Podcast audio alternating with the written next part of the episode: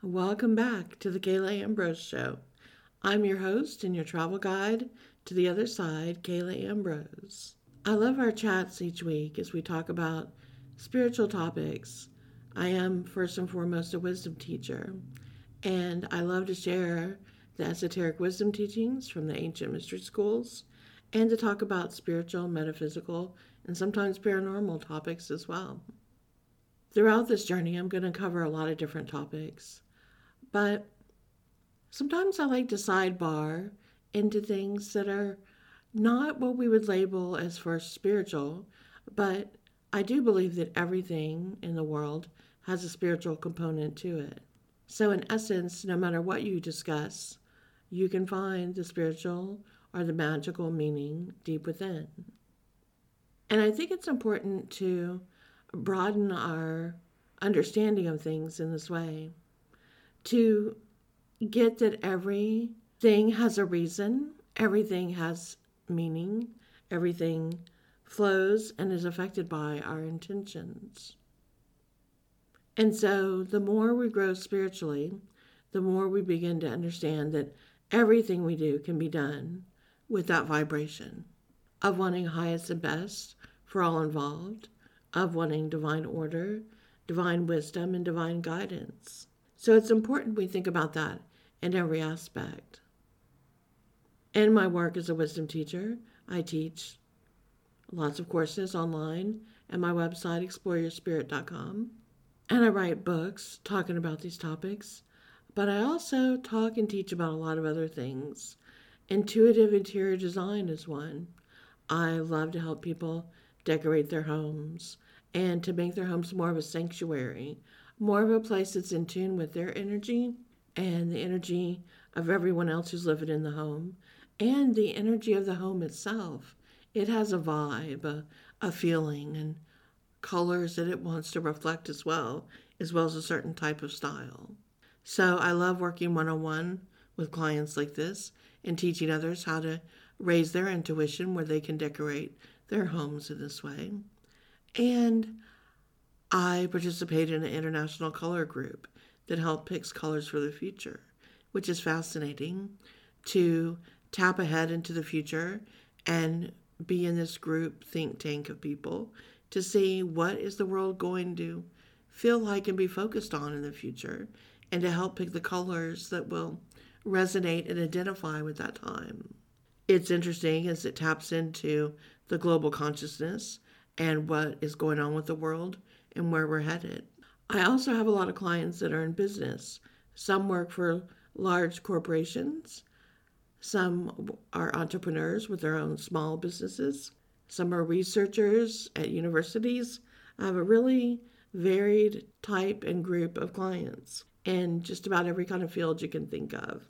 And some of them see me just for my futurist abilities ability to see trends and what's coming in the future, what's changing, what's going to be big uh, and hot and popular, uh, so that they can kind of get a jump on what they're doing with their businesses and plan accordingly.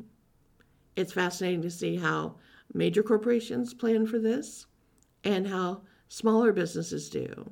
Because smaller businesses, if they're in touch with this, are much more agile and a- able to right the ship and move things around and adjust when the economy or something on a large scale changes.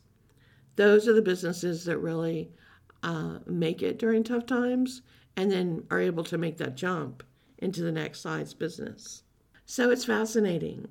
I don't think there's a topic that I wouldn't talk about that I really couldn't see the deeper esoteric meaning uh, behind the topic. So, with that in mind, today I'd like to talk about the topic of money. And because money is energy, and money is what we use to define energy on the earth plane at this time. So, everyone needs it, everyone uses it. There are different forms of it and different forms of currency. And I want to talk about that and also about where that's going. The simplest way to say it is that the definition of money itself is changing. It's changed multiple times. So you think back when we lived in smaller villages and markets, even if you think back to, say, the Renaissance time with villages, people had to carry their wealth in hand in challenging ways at times. They had heavy coins that they had to carry on them. Um, they might have a little velvet pouch that carried some coins to pay for whatever it is that uh, they needed when they were going into the market. Women wealth w- was often in their jewelry. And so they wore it, or when they needed to protect it, there were actually folds and linings and pockets sewn into their heavy dresses where they could hide jewelry and tuck it away. Going a little bit closer to modern times, we then have markets where there was a lot of trading. And so livestock, uh, commodities, grains, food, all of those things were traded in a more literal way where the cattle were brought to the market, the hogs were brought to the market, the sacks of grain were brought to the market and traded there publicly, sometimes directly, one thing for another, sometimes indirectly for a sum of cash, sometimes bartering. So we continue on this line, coming into more modern times, and we see this still being traded, but in stock market, where we're not trading anymore exactly on the item itself, but what the item will do. Will the cost go up or down? Where the futures will raise or not? In a sense, kind of taking a gamble to see where it will go. And older times, we took a gamble directly and on our merit. And what I mean by that is if you were a farmer and you grew grains, you were hoping that it was going to be a good year. And you might take out loans to expand your property or to buy equipment or to take care of the people working for you while you waited for this big crop to come in for time to harvest. And if everything went well, it was a great year, you had a great harvest, and you made your money, you could pay off all your loans, and then you had money to live on till the next year. But it was always a gamble personally because there were things you couldn't control. Uh, the weather, if it was too hot and there was a drought and the crops burned up, not enough water. If there was some type of problem with pests and they ate up your crops. If there was a war or some type of battle and your crops were trampled and destroyed. If there was a fire, so many things could happen. It was a personal risk. Now, in more modern times, it's not so much a personal risk as it is when you're investing in stocks, as you're trying to balance and see if an item that you're going to purchase, a stock, is worth the risk. If it's going to go up or is it, is it going to tumble? And a lot of these items aren't as simple as food or a necessity. They're about a type of business and uh, if the need is going to be strong for that business or not. And again, there's always risk, right, in investments in the stock market. You don't know what might be popular one day, and then what news comes out or uh, thing that's found that might send that stock tumbling. It could be news, it could be something the company's doing wrong, it could be another company just comes out of the blue doing it better, invents something that throws the other one, you know, into the water. It could be consumer confidence drops, something major comes along and sends people in a new direction. And then there's always the disruptors. And that's when you know that you've lost connection with the flow of money. When you get comfortable and you think, well, this is how it's always been and this is how it's always going to be. And so you're comfortable with that investment thinking this this is one that will always go up. And the thing is, Nothing in the world is stagnant. Nothing in the world stays still. That's why having any kind of sense of control is really you deluding yourself, thinking that you have any real control, because we don't. The world, the universe, the global consciousness, the mood of humanity is always going to move and sway. And the thing that people try to do when they want to invest is to try to be slightly ahead of the market and to guess which one's going to take off and run like wildfire so that they can get in on that quick little gamble there. Some of you know what I'm talking about because you invest. Some of you, maybe you don't invest too much. Maybe you just match your 401k at work and you're hoping for the best. And we're going to talk about that in a minute with 401ks, what's going on there. But you see, with most investments and things, it's a gamble, it's always changing. There are the things as well called disruptors. And disruptors come out of the blue, and some people can see them coming. I've, I would talk about disruptors a lot with my clients and try to tell them what's coming to disrupt and so where their money might need to shift. For example, many years ago, I was talking about online businesses. This was back when the internet just just was beginning. I was very early on the internet because I worked for a college. And back in the day, uh, colleges and universities were the only ones who kind of had access to the net where they could share information with each other. And then from there, it started to broaden out more into the public. But I was on in early days uh, when information was being shared just through universities like that. And even back then, I saw where this was going to go. And what I did at that time was I reached out to my clients and said, You're going to want a website on the internet. And they had no idea what I was talking about. So they were very confused by the concept. Why would they want something on this internet thing? And I know those of you a certain age right now listening can't even fathom that people would have talked that way, but trust me, they did. I had to go and patiently explain and teach to my clients what a website was, what the future of the internet was, and what it would be like. This was in the 90s, and I was carefully explaining and teaching to them. And then AOL came out, and AOL kind of helped for them to kind of see. But then they're like, well, no one will really be on their computer looking at this stuff. But the ones that did got it, and I did websites for them very early on in the 90s. So it's always interesting to see the group of people who are the early adopters and get it, and then the, the ones who are kind of in the middle, and the ones that come kicking and screaming at the end. And if you know which one you are, it's time to take a look at that and see if that's where you want to be for what's coming with these big changes for money. So, back in the early 2000s, I wanted to start a podcast. And so, 2005, I decided to start a podcast called Explore Your Spirit with Kala Show. And I started reaching out. It was an interview based podcast. And I reached out to a lot of publishers saying, I want to interview your writers, your authors. I want to put them on my show and they would be like, What is a podcast? So again, I was back educating and teaching about a podcast, and that one day would be very popular and people would all talk about the podcast they listened to. And even the publishers would be confused. They would, Are you a radio show? I say, No, I'm a podcast. Go to Apple, look up podcasts. That show grew really big back at the time. I interviewed so many of the world's most renowned authors in all types of metaphysical spiritual topics. It was amazing. I had that show for seven years until I decided to take a break.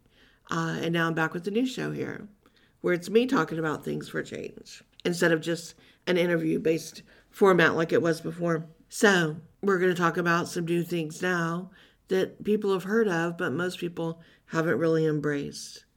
I find when I talk money with clients, and again, let me just put a disclaimer here I'm not a financial expert, I'm not a financial analyst, and I'm not giving financial advice.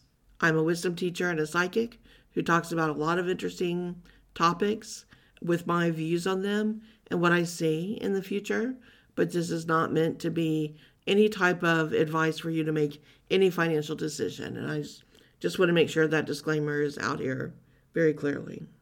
But when I talk to clients now, I explain to them that money is changing, just like how I explained that the world was changing when the internet was coming, and the world was changing when podcasts were coming, and tried to explain first the internet and then Web 2.0, and now I'm going to attempt to explain some about Web 3.0. So the concept of money is changing. And I work with some people who don't think about money a lot as far as their future with it. They have a 401k, and many times they match the amount their employer is putting in, and that's pretty much where they leave it, and thinking they won't touch it again until they're 59 and a half years old, which is when you can begin to, to withdraw it. So, the thing about 401k that not everybody understands is just like how I described investments as gambling, hoping that it's going to be um, a good payoff, what you're investing in. You're doing the same with your 401k. And you're hoping at the time when you're ready to retire that the stock market will be up and what you invested in, and it'll be good for you. That's not always the case.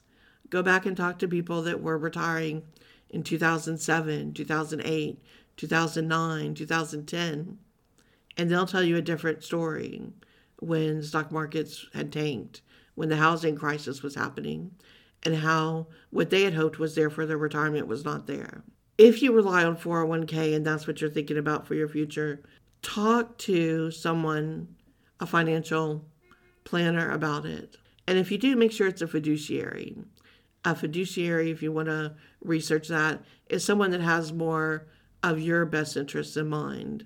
A financial planner who's not a fiduciary has many things in mind, including commissions on what they receive for selling certain products, where a fiduciary has more of a mission to make sure that they're taking care of your best interests. So, right now, if you're a baby boomer generation, you've seen a lot of changes with money. You've seen where the US used to print money according to a gold standard and that how much gold we had showed the wealth that we had as a country. And there was so much talk about how much gold was kept in Fort Knox and onward, where the value of gold affected the currency. And I want to say, I think it was around the time of President Nixon where that was stopped. And our currency was no longer connected with the amount of gold and currency was just printed under a new method at that time and going forward. So that was the first big jump and change we saw with money. After that change with Nixon, we saw some changes in the banks where before people paid a lot with cash and then they paid with check. And checks were kind of a lengthy process. You wrote a check, the person deposited it in their bank, that bank had to move it over to the other bank. Those two banks had to communicate. And it would take time for the check to clear, as it was called, whether that money would be deposited in your account. And depending on what bank that check was from, if it was an out of town check or out of state check, it would take even longer. The fastest might have been three days, and it could be up to two weeks, sometimes depending on where the check came from.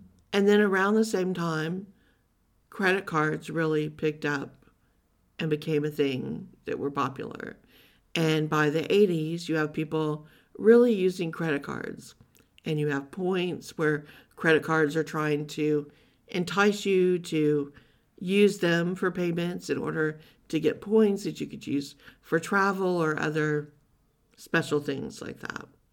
Then we moved into a debit card, which was an easy way to pay for anything you needed right there at the point of service.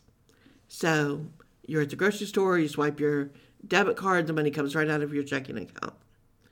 And this has been probably the way currency has been for the past, I'd say, 35 years. And then we started moving into new ways of handling money.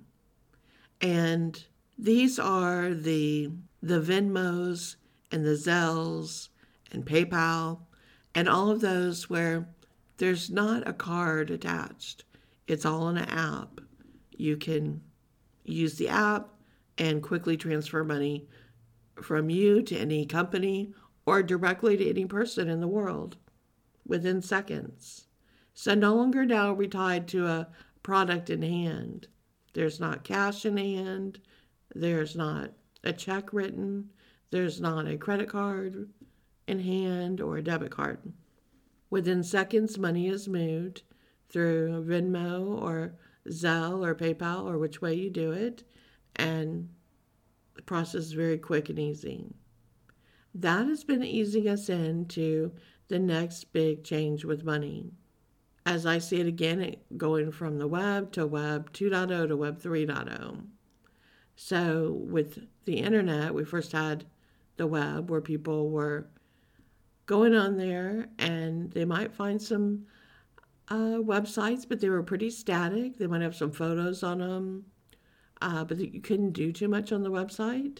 You could look and you could read and you could learn, but it wasn't quite as easy to communicate with others.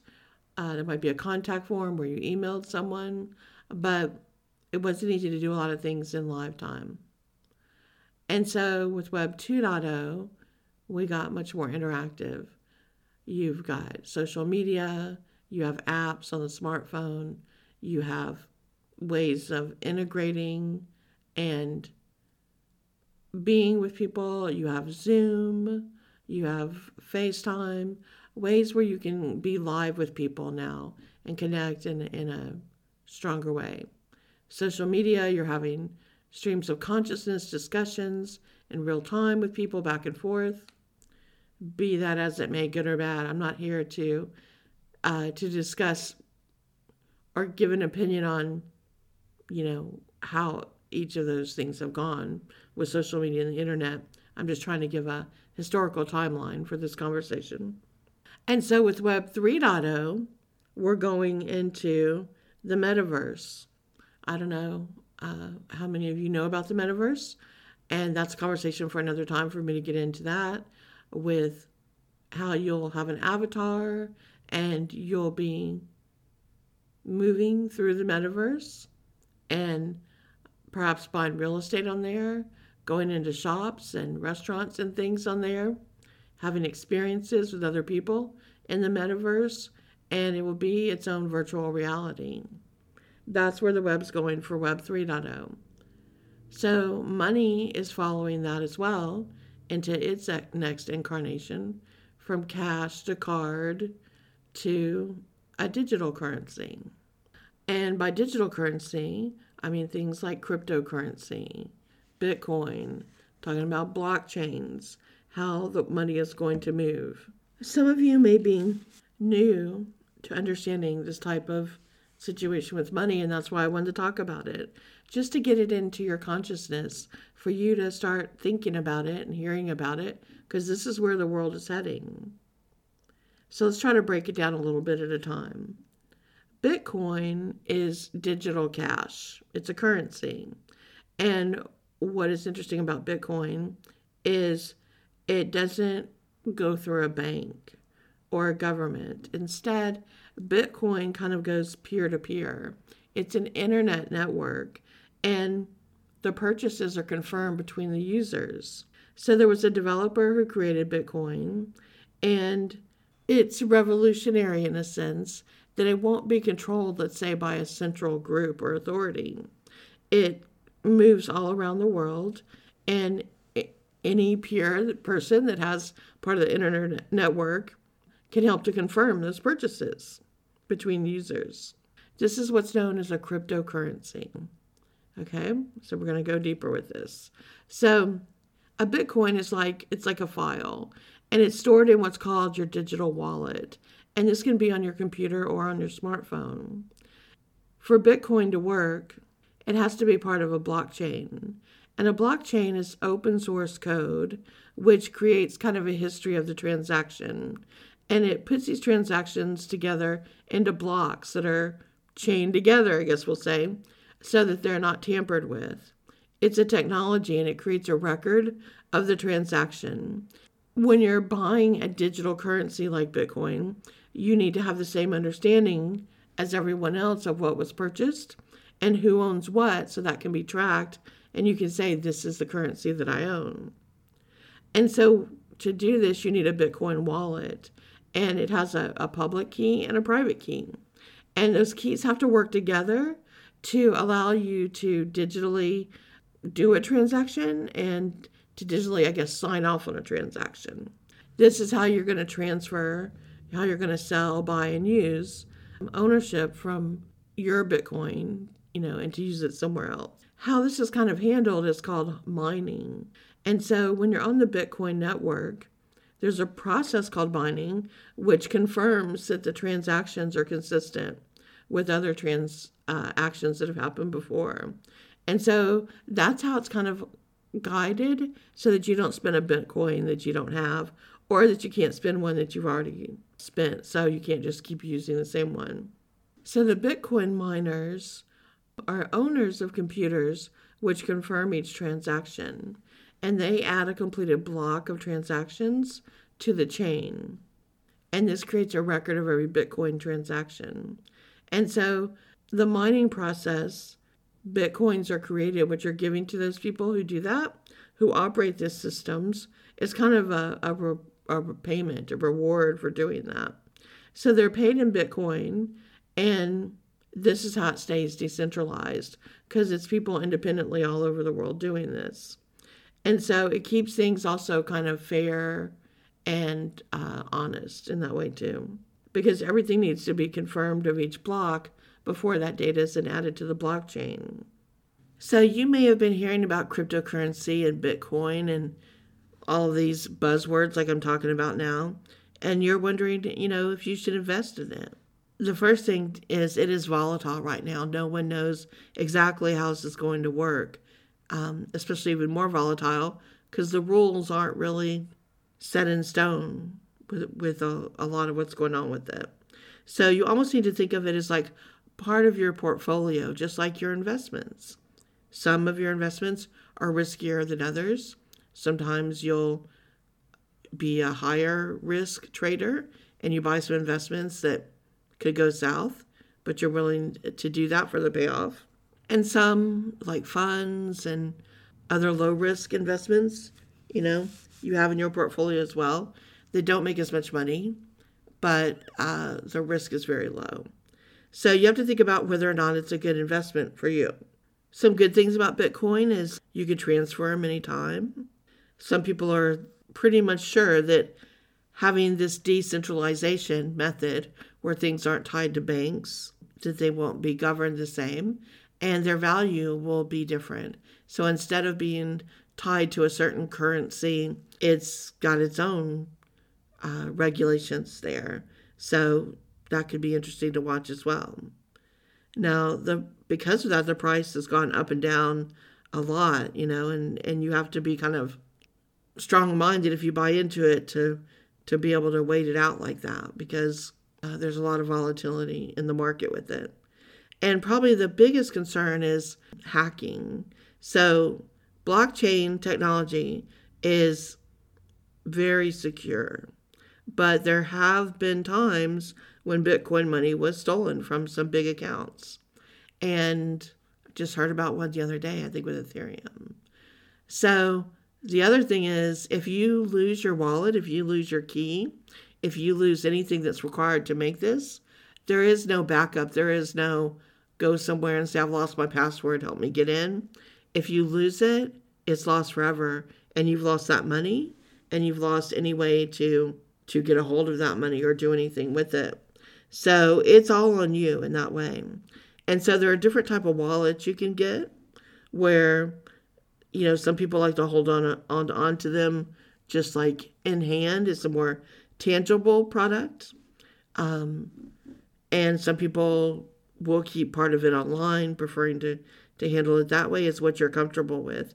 So you have to decide. And most of you probably listening today are just learning for the first time about cryptocurrencies and things and just wondering about them like this. So I could discuss things like how to store them, like hot wallets versus cold wallets, but that may just be going too far for today's talk. But I just want you to get used to the consciousness of it and because this is where money is going. And for the first time the other day, I saw, I think it was Senator Elizabeth Warren talking about perhaps there should be um, a state, a national cryptocurrency or digital currency of some type that is they're first beginning to discuss. So when the government begins to discuss it, that means they know that there's they're following the money trail and that this is where things are going. If that continues with that trend, it will come pretty soon to pass that a digital currency will be created uh, where the government may pay for things in that way. So let's say you're on Social Security, you may, in the not too far off future, no longer get a check or a direct deposit like you're used to, but instead it may be in a, a form of cryptocurrency that you pay things, and it will come through the treasury in a different way like that. You may begin to use cryptocurrency for different things. You may see some of the places that where you're already doing money um, through PayPal or other forms like that, where they begin to offer to transfer into cryptocurrency and to pay for things that way. There is a home in Florida currently up for sale, and I'm sure there's others around the country that people could tell me about that is being sold uh, where they're accepting payment for the home only in cryptocurrency. The catch is to see which one is the best one to invest in, and that's where it's still going. Right now, as the decisions are being made with that, which one's going to be the most popular and which ones to buy into. Now, a lot of them are at a, a price value right now where they're pretty expensive to buy into, to buy a coin. But what's happening now is a lot of the places that Uh, sell them know that there are other people that want to get into the market and they don't have that kind of investment to pay for a whole coin right now. So they will break it up and you can buy a portion of a coin. And as that coin goes up, your portion goes up and eventually becomes worth more. We are heading into this digital type of currency and you're going to see it used more and more in the metaverse because things are tied between the internet and the currencies there. If you ask if you have young children right now, and young, let's just say preteen into teenager, you're going to see that they're they're doing a lot with digital currency already. If they're on TikTok, there's an option where you can buy gifts on there to give to people. And so you're talking to someone and they're doing something and you can give them a rose or you can give them uh, all types of little digital things like that. And so you have to pay for that. You have to put money into your account on there and have a way that it's paid through so that you can give this digital form of your appreciation, which the person then accepts, and that is in uh, a currency that they're able to tap into and receive money for. On the metaverse, this is going to be even more so. And you have other kids that are used to doing this because they're gamers. And when they play games, you've probably heard as parents them asking you to have some money on there in their account so that they can buy things. Sometimes it's an upgrade for the game they're playing, uh, for clues. They're getting very used to using a digital currency that uh, is right there and readily accessible to pay for whatever it is they want information, help, basically a digital product or service that they need and want. So, cryptocurrency is going to be very easy for them to latch onto and how they'll expect to pay. They'll have probably no concept of cash in a very short time, of that even being something that people still have or carry or use. We're going through a big leap right now, and it's a big move into cryptocurrency. The world is changing faster and faster, and the pandemic even speeded that up with more meetings in virtual reality, more people working from home, uh, more on video, uh, and communicating in that way. That has only made things move faster for um, all of this to come into being. And our identities will soon be verified through this in the same way, where there'll be a digital identity as well that you're assigned to. And eventually that will follow you around you've seen the movies and things talking about this with social media and kind of your social media rate, rating, but there will be a type of credit authorization for you, and eventually it will be tied to your identity wherever you go on the internet um, and tied with how your money is spent, what you do, what you spend it on, uh, where you're at, uh, eventually all that is going to be tied together. This is where we're moving into the metaverse and onward. Now, what's going to be interesting about that is what happens with the banks, right? Do banks become obsolete? Is everything just digital in the currency and in the crypto world like this? So, how are people making money off their money? It's been a while now since you made any money keeping your money in the bank because interest rates have been nothing. So you could have a lot of money in savings, and as you've seen, you're not making any money with that money sitting in savings. So, how will you save money and how will you work with your money in order for it to make money? Will it change the stock market? Will investments in that way change? We've all seen how the housing market has gone way up in a short amount of time. Those of you that have sold real estate at this time, like I had been telling people to do in the past couple of years, that to get ready and to sell their home during this time, that it was going to be a high seller's market. I'm now telling these same clients that that time has now passed. The window's closing and the market's on its way back down. Now, you may laugh when you hear me say this because the market's super high right now, but that's because nothing uh, of this magnitude shifts on a dime. So you might hear that it slowed down or cooled down the teeniest of bit. So it's hit the top peak. So it still looks up, in your opinion, looking at the market because you're lo- looking at it in real time, like today, and you're still just coming down the other side of that peak just a little bit. So it's still high. But as a futurist and as a trend reporter, we look at peaks and valleys. So we know that we're back down on the downside now. And what looks to be coming here, probably two and a half to three years, probably uh, a big housing crash where a lot of um, people are are going to want to get out of their houses and it's going to be a real buyer's market. What goes up comes down. This moves back and forth, back and forth. So when we look at that with the housing crisis and then crash, what that will mean for people with money, and then where is money going? Where do you put your money? Where do you invest your money? Are you investing it in crypto? Uh, it's kind of volatile, but it's where things are going. So you may want to invest some in there just so you have at least a little bit of money in there so that you can educate yourself and learn how to use it so that it, when it becomes more mainstream, you know what you're doing and kind of have a better idea of where to go. Right now, everything's up in the air with it. I'm in the process of looking at it energetically and getting a feel for it and how it moves and what that decentralization will mean with how we purchase things and how we move that money around. I'm waiting to get a feel of where it's all going to come together and which ones the best will be, which is the same thing as what's happening in the metaverse right now. There are different little worlds being built in the metaverse, and no one knows which one yet is going to be the one to really take off. So you have some companies playing around in there and buying real estate in the metaverse. And yes, you can buy real estate, digital real estate in the metaverse.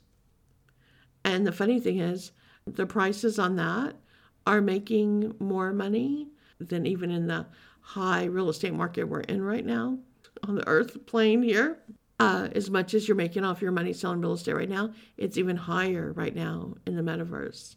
Oh my gosh, so much more I could go into about the digital artwork and the other things. So if there's a lot of interest, if you send me a lot of comments about this and you want to know more about the energy of money and where it's going, I'll try to do more of these and talk about what's happening with the currency of money and where it's going.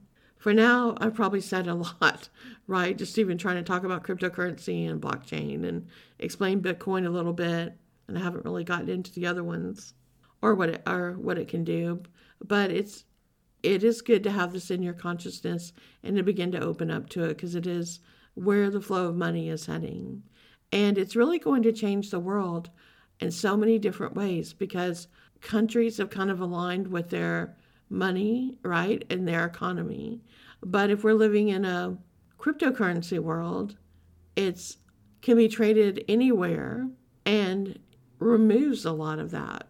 So we become more of kind of a global economy in that sense, trading things around. So there's a lot of things to think about. What's most interesting is time is moving faster now than it ever has. And so what would have taken maybe a generation to adapt into and to make that change is now just taking years, maybe a decade here. But I would say by 2035, we're pretty much operating by cryptocurrency or something else, whatever it may be called, but a digital currency where the idea of having cash in hand is obsolete or change or coins at all will be something that you collect that was something that existed in the past that no longer does. And the children being born today will have not really any understanding of that, of paper money. So I don't know how the nanas out there will be putting their $20 and their birthday cards for these grandchildren in the future.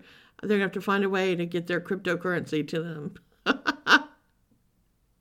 We'll see how it goes. But this was a quick little talk about money today and the energy of how it's flowing into something new and where everything's going with the web, the metaverse, the web 3.0. It's coming quick and it's time to follow that flow and so that you're able to align your consciousness with it and start to understand it. As always, don't miss a show. Subscribe where you're listening and sign up for my free newsletter. You never know in today's world with outlets where we put podcasts if they're going to stay stable, keep you on, remove you. None of us ever know anymore how that's going. So please sign up for my newsletter on my website, exploreyourspirit.com, because uh, that way we can always be in touch with each other wherever we may go.